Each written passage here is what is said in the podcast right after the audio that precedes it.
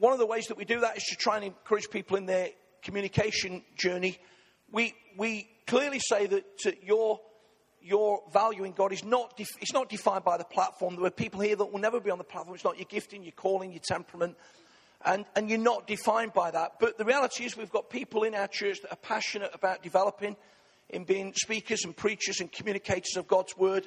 And just as we need all sorts of things, as you heard Christian this morning, we need more of those. If we're going to plant churches, going to repurpose churches, we need able communicators within them. And we've done certain journeys on that, and we'll keep with it. And so we just felt today that we'd like to give opportunity for three or four of the guys and girls to just share the word to you. And we've called it Soapbox. And Soapbox originated by the fact that people literally used to get the old wooden soapbox and stand on it and declare. They used to declare uh, political philosophy, but also they declare the gospel of Jesus Christ. And uh, they, they do it often in the open air. Uh, open air. And uh, most famously, perhaps some years ago, you know, uh, John Major, when he was Prime Minister, John Major now, uh, actually used literally a soapbox to communicate the message outdoors. So we've called it that.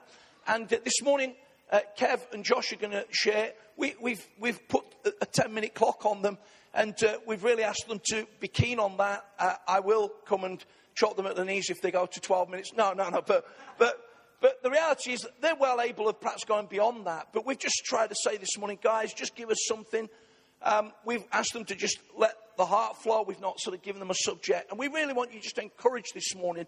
Um, tonight, um, Helen and Simon are going to be sharing at Mansfield. So, four, four speakers today across the life of Arena Church. Four great young guys and girls that love God with a passion, that serve this church consistently well, and that want to increasingly be communicators of God's word. And we encourage you just this morning to open your heart, because God can always speak to us, friends, when we've got an open heart, and, uh, and uh, just really cheer them on. So, Kev's going to speak, Alan, and uh, we'll welcome in a moment, and then I'll immediately after that in, invite Josh to come up and sort of take it on from there, and then I'll come back at the end just to conclude the service. Is that okay? Let's welcome Kev Albis.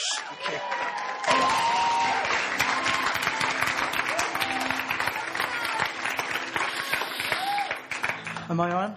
Yeah. Thank you for your generous welcome. Um, I just want to say thank you to Christian and Phil for not only believing that my generation are part of the future, but we're part of the here and now. That we've got something to con- contribute right now, and that we're not just isolated to the future, but we're here And We've got something to contribute to the church. Um, should we get into it? Cool. Um, this morning, I, I really want to talk about God's faithfulness. You know, all around the room this morning, there's great stories of God's faithfulness to everyone, right?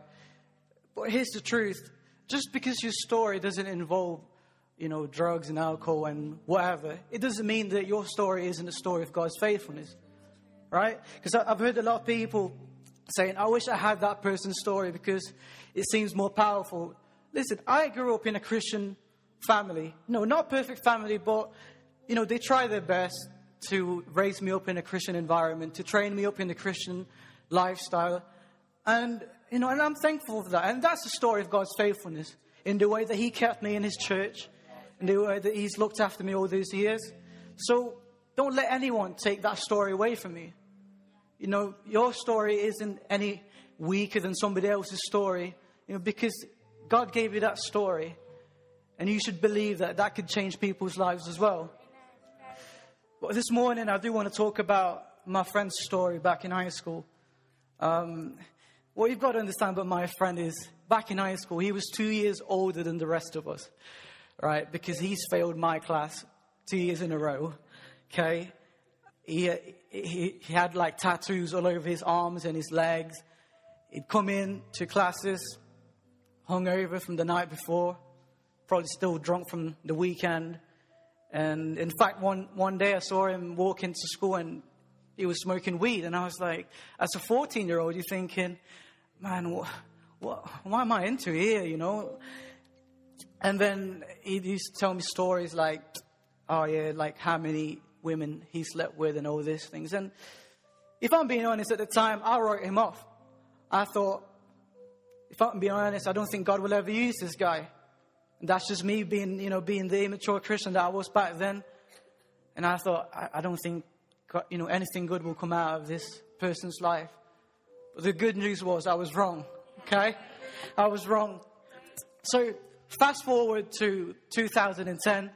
Um, I mean, I've lost contact with this guy because um, I don't know if he graduated from high school, but I lost contact when I moved from the Philippines to England. But I was on my dinner break one, one lunchtime and I was on Facebook. Um, what you've got to understand with Facebook is it's full of people where it's just like years and years of frustration. Like, you know, you know, you've got this saying that if you haven't got anything good to say, don't say it all right. And I think these people were like one of those people that got told that over and over again. And it's like years and years of frustration. They just blurt it out on Facebook. So normally I just screen through it. And if, and if it's like a three page update of your status, I'd normally just ignore it. But I was going through, and I honestly thought it was a God moment. I honestly, think, I honestly believe it's a God moment. I was going through my um, status updates, and I saw my friend. So updated his status, and it was a Bible verse. And I was intrigued by this. And I was like, the same guy that I wrote back in high school posted a Bible verse. I was a bit skeptical because back in high school, he used to take the mick out of me for being a Christian. So I don't know if it's one of his sick jokes. I don't know. I, you know, I just didn't. So I thought I better find out. I better find out because I think there's something to this. And so I said, you know, how you doing? And he says, yeah, you know, things are okay. I just got married a year ago. And I was like, wow, that's fantastic. But I was so eager to find out what's this thing all about. And says, mate, you know that Bible verse that you posted? I said, that's a great verse. I said, what made you post it? And he says, oh, yeah, um, I'm believing that God would heal me. And I was like, whoa, this is serious. And I said, so what's up? And he says, um, I got diagnosed with cancer six months ago. And I was like, wow. You know, from, from getting married like a year ago, six months later, get diagnosed and you don't even know if you're going to spend the rest of your life with your wife. And I was like, and honestly, I just like felt heartbroken. And, and I said to him, listen, I'm going to pray for you because I believe that God can heal you. Because he wouldn't have taken you this far only to leave you alone on your own again.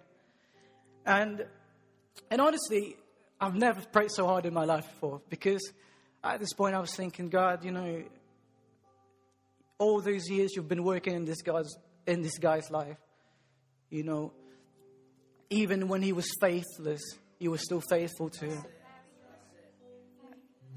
So anyway, so I said to him, mate, keep in touch. You know, I, I drop him like a Bible verse every now and again. And here's the, here's great news. A year later, he was given the all clear, right? And I was like, yeah, give it, yeah, come on. And I was like, oh man, this is awesome. And here's the great story, the great news this morning that, listen, a lot of people would have written you off. And a lot of people we've written off in the past. But I want to tell you that God is faithful.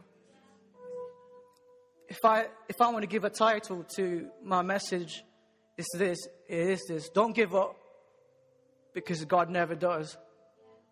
Don't give up on the calling that God's placed in your life because God never does. Don't give up on the family member that you've been praying for for the last 10 years, 20 years because God's doing something. And you know, the thing is, we, we could automatically disqualify ourselves from God's calling because we've messed up so many times in the past. But I'm here to tell you that, you know, God's faithful and He'll forgive you. And because of Jesus' sacrifice for us on the cross, we can have a, a, fresh start every day, every moment in our lives. And you know, I wanted to speak directly to the older generation this morning. You know, we live in a society where old is like a negative word, right? Where old is like, you know, people write them off and because they haven't got much to give. I'm here to tell you, you know, if you're still breathing this morning, which I hope all of you are, God's still got a purpose in your life. God can still use you. And, it, and it's our response to believe that God's got a great plan for us. and I want to, you know, there's this story at the beginning of the Bible when Sarah gave birth to Isaac and she became a mom for the first time. And I was reading that, and I honestly believe in my heart that that's a prophetic statement from God, you know, that the older generation will experience things for the first time, will receive things for the first time from God that will release the generations to come, my generation and the generations after us. Okay? Because my generation and your generation, the older generation, we're, we're meant to work in tandem. We were never meant to work in isolation. And so we need, my generation needs your generation to stand up and be accounted for. Because I'm going to tell you this other story. I phoned my granddad the other day, and um, what you've got to understand with my granddad is he, he got radically saved, right? He used to, uh, he used to serve in the army, and um, he struggled with drinking and women and all this, and he got radically saved. And he, and he started, you know, ministry, and he's still serving in the ministry, and he's 74 now right? And he's still going strong. So I greeted him a month ago because it was his birthday, and I says, "Oh, you know, Granddad, happy birthday." And he didn't even say how I was. The crazy thing was at that time, they, you know, I was going through a, a patch in my life where I was struggling with my prayer life, where I could just couldn't find a balance, you know, because of the busyness of life. With, you know, without without hesitating, it just goes to me, "How's your prayer life?" I was like, I says, not, not great. He goes, you better make sure that your prayer life reflects who you are in public. He says, and keep loving God.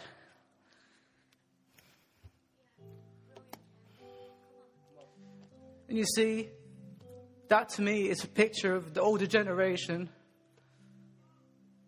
you know, still serving faithfully to, you know, to God. So that my generation could win. And the, and the truth is, a lot of us would have gone through difficult times. But see, my granddad's story tells me everything about God. That even, even the difficult times, God is still faithful. That even when we feel like we've gone too far, God is still faithful.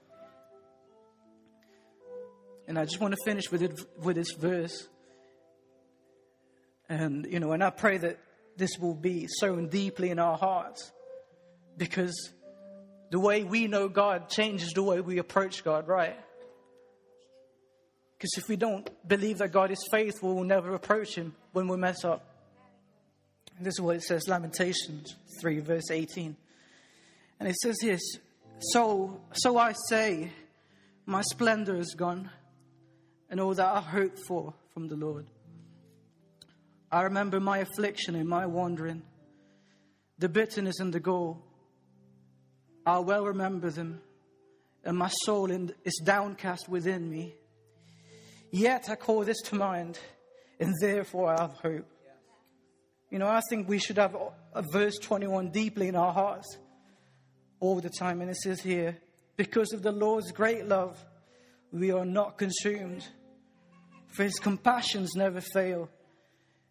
They are new every morning. Great is your faithfulness.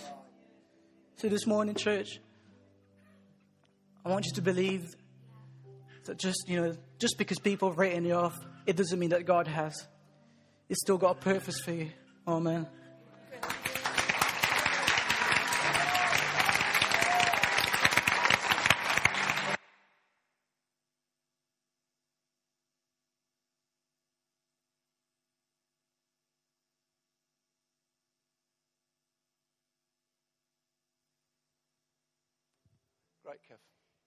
God is faithful. Amen. Um, one of the most difficult things about ministry is actually to be a little bit vulnerable, and, um, and particularly for younger people. And uh, you caught the, the essence of that heart this morning. And right across the generations of this church, God is doing something. Amen. Ten more minutes. Let's welcome Josh Turner. Amen. Good morning. Hey, listen, it's so funny what you just said. Thanks for my Bible. Um, because you can look at my notes afterwards if you don't believe me, but about the older generation, that is in my notes. So um, God wants to speak to you this morning if that's you. Um, you know, I'm so glad that we don't just come and we don't just show up. And for me, this is not just a service. This is not just coming to church. This is, I'm coming for an encounter with Jesus this morning. I'm coming to encounter Him in worship. You know, the presence of God was just so strong. I'm coming to encounter Jesus. I'm not coming out of duty. I'm not coming out of just this, um, just religion. I'm coming to encounter Jesus. Is anyone else to, coming to do that this morning? Kev, that was incredible. You just poured your heart, heart out in front of us. Listen, it's going to be a miracle if I'm 10 minutes. I'm going to try and be 10 minutes as hard as I can. I promise. Um, start my t- timer right now. Listen, if you've got a Bible, turn to um, Romans 12. If you've not got a Bible, turn to a Christian. I'm going to start reading. Therefore, I urge you, brothers and sisters, in view of God's mercy, to offer your bodies as a living sacrifice, holy and pleasing to God. This is your true and proper worship. Do not conform to the pattern of this world, but be transformed by the renewing of your mind. Then you will be able to test and approve what God's will is, his good, pleasing, and perfect will. You know, I've just been to Cyprus. One day we went to this lagoon, and there was this big cliff there, and it just stood there tempting me. So I walked to the top of this thing, and, and um, I walked to the top of this cliff. It's probably 40, 50 feet, and I looked down. And the problem is, I just jumped in this lagoon and off of a tree, and I'd hit the bottom of the pool, so I wasn't sure how deep it was. So, so I got to the edge of this lagoon, and I looked out, and the thing is, as well, you had to jump out, so it's the, the pool was probably where Neil is, and there's rocks and there's trees below me. So I stood there for about 10 minutes thinking, shall I jump, shall I jump, shall I jump? And the thing about me is there's always a constant competition going on in my head. Like there's two people in my head daring me to do something, you see. Anyway, I guess I don't know what you want to say, but maybe the sensible um, one won out and I walked away from this cliff. I'd heard someone had broken the leg a couple of weeks ago as well, just before I jumped, so that contributed. Um, so I walked away, but you know, I'm not joking, but the rest of that day I felt conquered. I felt conquered. And when Phil asked me to preach, this is the first story that came to my head. This is the first thing. And, and Jesus said to me, I really feel Jesus said to me, Josh, there's, there's people, there's, there's Christians who, who never take, take the plunge. There's Christians who never jump off the edge. There's Christians who never enter into all I have for them, but they're scared of what might be on the way down. They don't trust me. They don't believe that I'm going to keep them. They don't believe when I jump off that edge that, he's gonna, that you're going to keep me. And we never enter into the, the fullness of the Christian faith. You know, we're, we're scared of, we might be laughed at. We're scared that we might have to give certain things up. We're scared that we might feel out of control. You've got to the edge and walked away, and there's people in this place this morning. This is for you. You know, this is what Paul's talking about giving our lives as, as a living sacrifice. I've got written down in my other Bible, in my study Bible, next to that give everything. Give everything. You know, Luke 14 talks, Jesus talks about if you want to be a disciple, this is the prerequisite. Don't make it complicated. Give me everything. Give me everything. And that's what being a living sacrifice is offering it all to Jesus so that we can be a sacrifice so that people can find Him. See, our lives in Christ were never meant to be boring. They were never meant to just go through the motions. It was never meant to be religion. It was supposed to be an adventure with Jesus every single day. Yeah, you might get locked up in prison. Yeah, things will go wrong, but Jesus will be with you. And everywhere you go, you'll take his light, you take his soul, and you take it into all of the world. Is anyone with me this morning? That's what it's supposed to be. Look at Acts. Every time the believers met, people came, miracles happened, and thousands got saved. Do you know why? Do you know why? Because they didn't just meet on a Sunday morning. What fueled the Sunday morning was every single day of the week, they were on the knees. They were on the knees in front of Jesus saying, Jesus, I need you. Jesus, use me today. Jesus, use me to help that person today. So when they came on Sunday, it was an explosion. That's what we're called to. That's what we're called to. But this only comes by Jesus working through you. You know, these guys, they caused such a ruckus. Look in Acts, they, they caused such a ruckus. People, people hated them. You know, I, I think sometimes God's challenging me about this. Sometimes too many people like kind of like me as a Christian. I'm, I'm scared too much of being liked. Do you see what I mean? We've all got that, haven't we, in our lives? That we're a bit too scared sometimes to say the right thing, to do the right thing when what should only matter to us is, is doing what Jesus wants us to do. Jesus. Paul says in this verse, do not conform to the world. Do not conform to the world. We're, sp- we're supposed to challenge what the world says is the norm. That's what we're supposed to do when you're in your work, when you when you go into school, whatever situation in life, you were supposed to challenge the norm. And because of that, some people will not like you. Some people won't like you. Not, not everyone's going to go through life. Because you know what? The norm for us is not, not getting drunk. The norm for us is, is not sleeping around. The norm for us is not, not just going and doing what we want and living a selfish life. The norm for us is serving Jesus. So that is not gonna, that's not gonna come parallel with the world.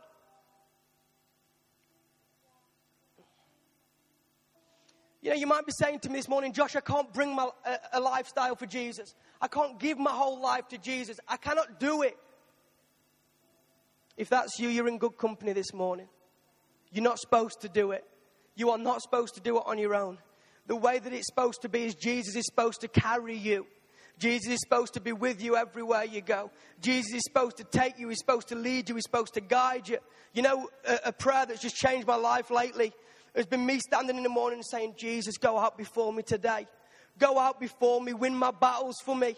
So when I step out of the house in the morning, I know that I have enough to carry the whole day because Jesus is fighting my battle. So when I step into that situation, Jesus has already been. The Holy Spirit's already been fighting before me. Does anyone else want that? Does anyone else want that? That's what we need. So when I'm walking, I'm walking into favor. How long have I got left? Jesus, you know, Jesus is looking for a group of people who will give it all to him. You know, we, we've spoke about revival a lot. I'm sure you have in your, in your life. We've complicated it. All it requires is a, is a group of people to come together and give it all to him. That's all it requires. I've got to just skip a bit. Listen, Jesus is looking for a group of people in, in the first thing in the morning when they wake up, his praise is on the lips. Throughout the day, they're in conversation with him, they're listening to him. At the end of the day, is the last thing on the mind. Jesus is looking for a, a group of people consumed, consumed by him, by nothing else but him. You know, I think mediocrity is a standard of the world. Mediocrity. You take 10 people, and maybe one of them will say that they're living the dream. Maybe one, if, if that. You know, some of you guys, this is, some of us, I should say, are scared to jump in, not because of the way down, but because of how deep the water is. And you don't feel, you feel that if you jump, you'll be in too deep. You've, God's given you a vision. You feel if I step into this, I'm going to be out of my depth. You know, some of us, we, we, have, we have dreams that are insulting to God, man. We have dreams that, you know, you know God, just keep me safe and, and, and be with me. He promises to do that already. God wants us to have dreams that only He can get the glory for. So, what happens is, this church, if we all get our dreams, if we all get our visions, and we bring them together, we submit them to this church, we will change the world. We will change the world. You know, where are the people rising up, confessing that the workplace will be saved? Where are the Christians rising up saying that there'll be no more brothels? Where are the Christians rising up saying that there'll be no more homeless people in the East Midlands? It's a big, big dream, but God's calling us to big dreams. God's calling us to follow Him. You know, this church has got a dream to reach thousands.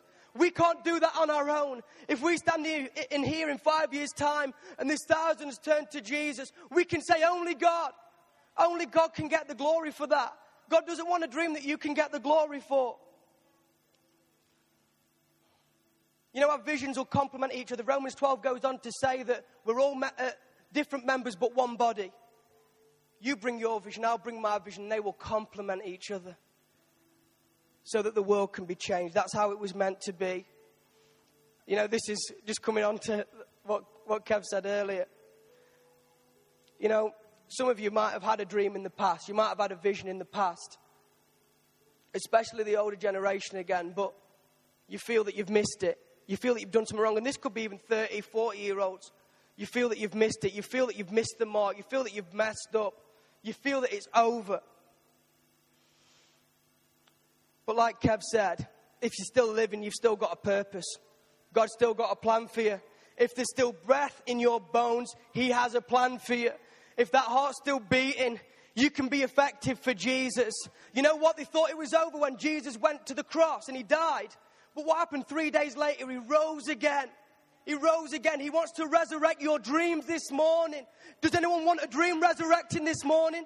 He wants to resurrect your dreams this morning. He wants to resurrect your visions this morning so that we can come together and we can change the world for Jesus. We can go out there and we don't come for Sunday morning. We go so we're empowered for Monday morning. You know what? When I'm, when I'm done, when I'm all over and done, I want to look back and say, you know, I don't want to look back and say, that Coron- Coronation Street omnibus was life changing.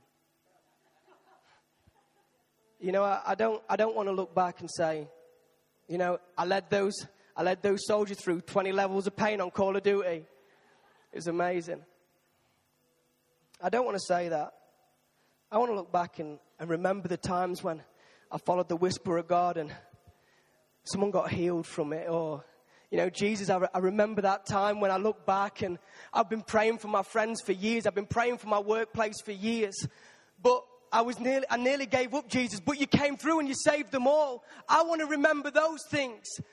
See, some of us, we, we fill our lives with so much rubbish, and I've been the same PlayStation, TV, all that stuff that just gets in the way of Jesus. We, we spend more time with the TV than we do with Jesus.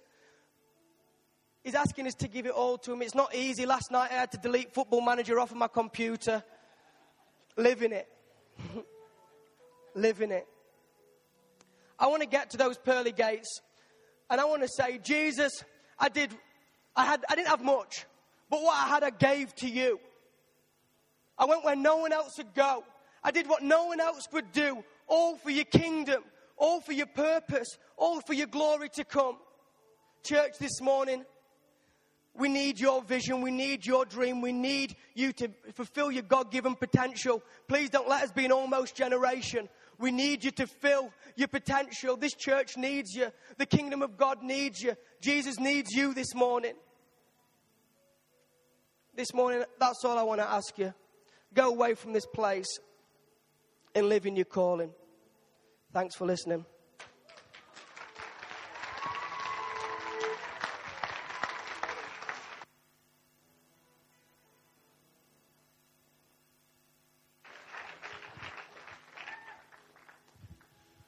Thank you, Kev and Josh.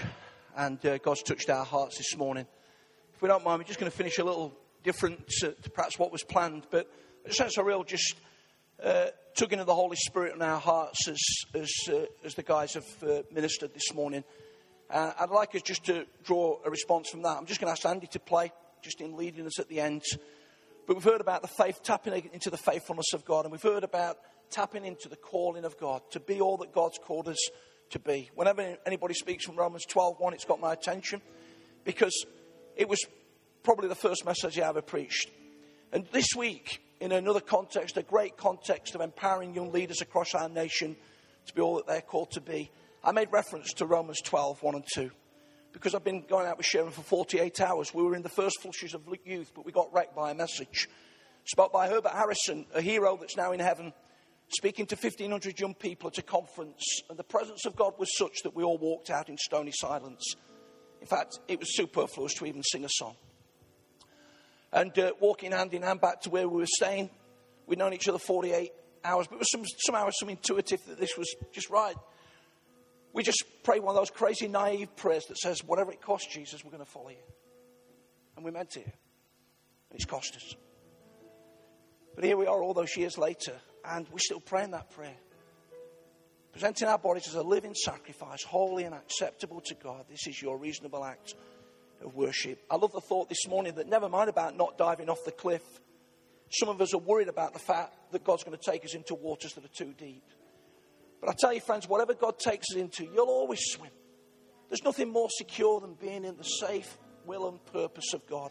And He'll stretch us and He'll cause us to gulp sometimes. And sometimes we'll go underwater and come back up. But we'll make it. We'll make it. And we're going to sing This is the Air I Breathe. I don't even know whether we can get it up on the screen. I apologize for that, Julie. But um, we, we know the words pretty well. I'm desperate for you. You heard the passion of the guys' hearts this morning. And there are guys emerging in our church that are desperate for God. Desperate for God. I'm desperate for God. Christian said last week that he's revivalist. We're desperate for a move of God, friends. We're desperate that through arena, community and culture around us can begin to shift. That people become more courteous and more gracious and more kind and more honest because of what God's doing. His presence spilling out and impacting the streets where we live. Desperate people that tap into God. And I want to say that we're going to sing this as a prayer. And if this morning you've never given your life to Jesus, begin the adventure. It really is an adventure. There'll be people to my left at the ends that are happy to pray with you. If this morning you say, you know what, I've been standing on the top of that cliff, wondering if God was going to be faithful.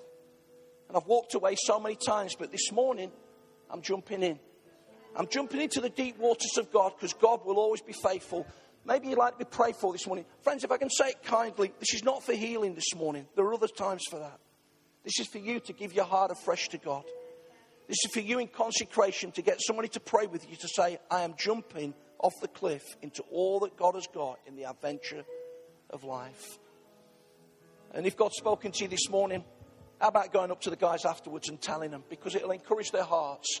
Hear me, it won't make them big headed. Thus says the Lord. It'll encourage them. You don't have to withhold because they can't receive it. They can receive it. And it'll pump them on, it'll cheer them on the journey to be all that God's called them to be. If God's blessed you this morning, tell them. Let's stand and sing.